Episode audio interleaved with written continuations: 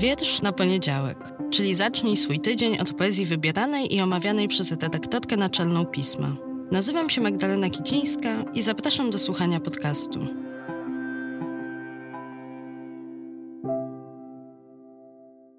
Cześć, witajcie dzisiaj w nowym odcinku podcastu. Bardzo mi miło, że kolejny raz gdzieś mam szansę do Was mówić. Zawsze to powtarzam i będę to zawsze powtarzać, bo to ważne. Bardzo, bardzo Wam dziękuję za to, że jesteście, słuchacie, piszecie, reagujecie na poezję. Nie tylko jesienną porą, ale dziękuję za odzew po ostatnim odcinku, ale przez wszystkie pory roku, bo już się znamy na tyle długo, że wiem, że jesteście z poezją nie tylko w jesieniarskim wydaniu, więc ogromnie, ogromnie Wam za to dziękuję.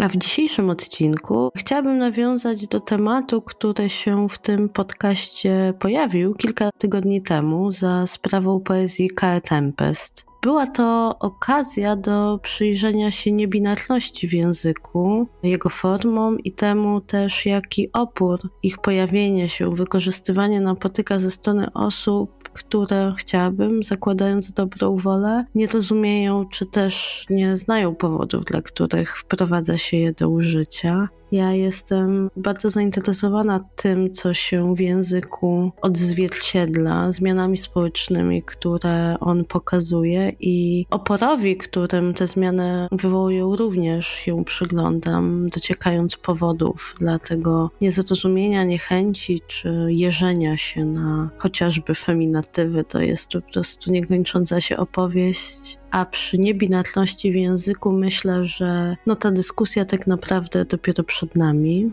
Dla mnie istnienie w języku form, które starają się niebinarność zaznaczyć, uzasadnia po prostu rzeczywistość. One pozwalają na zaistnienie osobom, które dotąd nie były reprezentowane formami, których polszczyzna, czy też inne języki oczywiście również dostarczały. I tak w poezji, jak we wszystkich innych miejscach, gdzie poprzez język chcemy się wyrażać. A jest to trudne, bo płeć człowieka wymyka się takim prostym, binarnym podziałom, które znamy na kobiety i mężczyzn. I dlatego też istnieje potrzeba nowej formy. A jaka to jest forma? No właśnie trwają dyskusje, czy to powinien być rodzaj neutralny, który można, nazywając analogicznie do feminatywów, określić neutatywem, czy też rodzaju postpłciowego albo jeszcze innej formy nienormatywnej w języku. A tym, którzy interesują się tym tematem, polecam stronę zaimki.pl, zwłaszcza dział Niebinarna Polszczyzna w tekstach kultury, gdzie możecie zobaczyć, jak powstaje korpus językowy niebinarnej polszczyzny. Tam umieszczane są teksty, w których niebinarność już jest reprezentowana. To jest bardzo ciekawy temat na poziomie języka w ogóle, a na poziomie języka poetyckiego również. I dlatego z dużą uwagą przyjrzałam przyjrzałam się wierszom Ady Rączki, z których jeden, Chciałośmy, wybrałam do październikowego numeru pisma.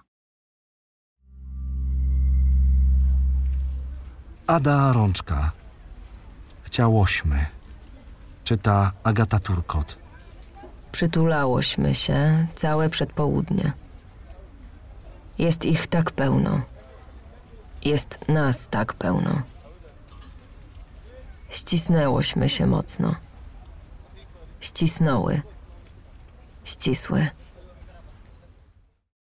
Ada Rączka, rocznik 97, pracuje z obrazami, tekstem i wideo. Jest autorem, autorką książki poetyckiej Nie róbmy nic, błagam, ale powiedzmy innym, że robiłyśmy z przed trzech lat oraz Zina Próba wyjścia z brzucha, próba wejścia do brzucha, stworzonego wspólnie z Kawką Koftą i Girls to the Front interesuje się językiem niebinarnym, a publikowany tekst jest częścią książki poetyckiej Ady Rączki, która już na początku grudnia ukaże się nakładem wydawnictwa Staromiejskiego Domu Kultury w Warszawie. Bardzo jestem ciekawa, jak odczytacie ten wiersz i czy wywoła w Was refleksję na poziomie języka, czy wywoła w Was refleksję na poziomie przekazu tego, o czym jest, a forma będzie może nawet niezauważalna? I w ogóle, co myślicie o neutralności, tudzież niebinarności w języku poetyckim? Piszcie na najdłuższy adres świata, czyli wiersz na poniedziałek małpa magazynpismo.pl.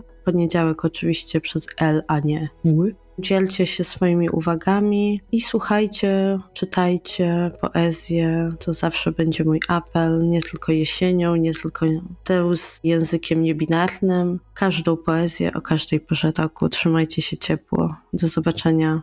Nie do zobaczenia, do usłyszenia za tydzień.